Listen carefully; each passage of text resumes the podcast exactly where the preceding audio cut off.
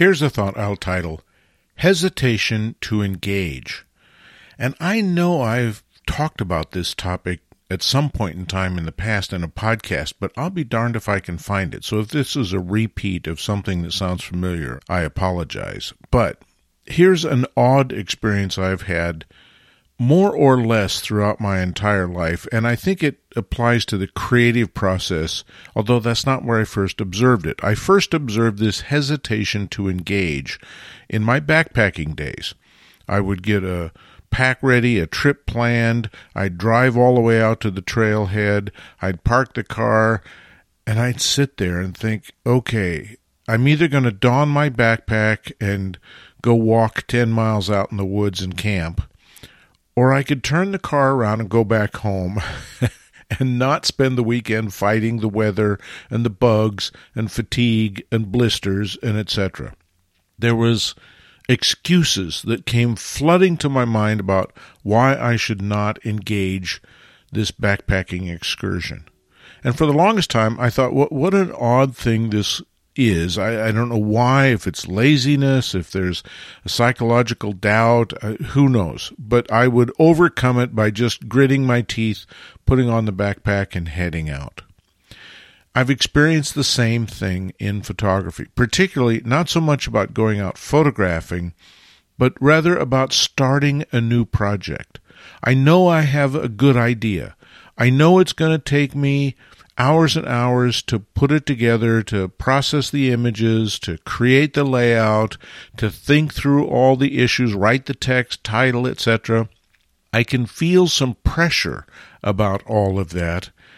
And it sort of makes me want to procrastinate and think, I'll do it tomorrow, or I'll do it next week, or I'll do it next season, or after the first of the year. Why do I have this hesitation to engage?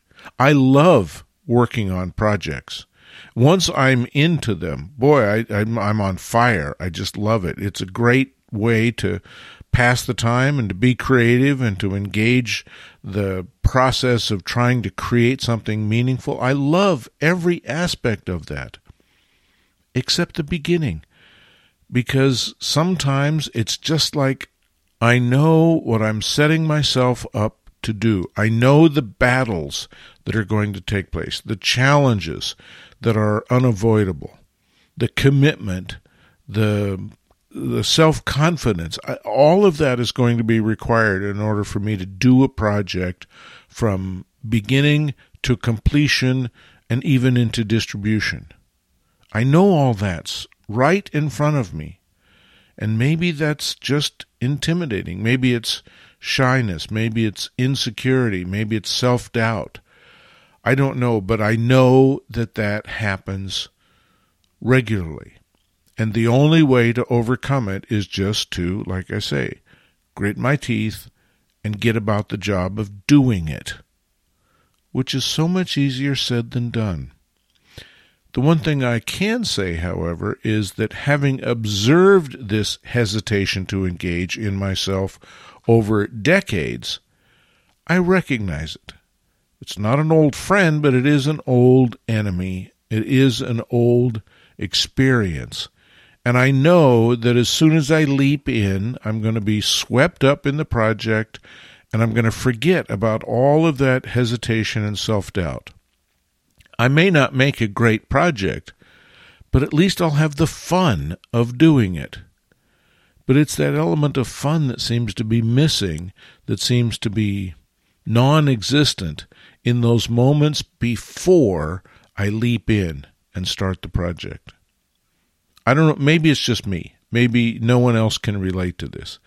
But the hesitation to engage for me has been a consistency throughout my life.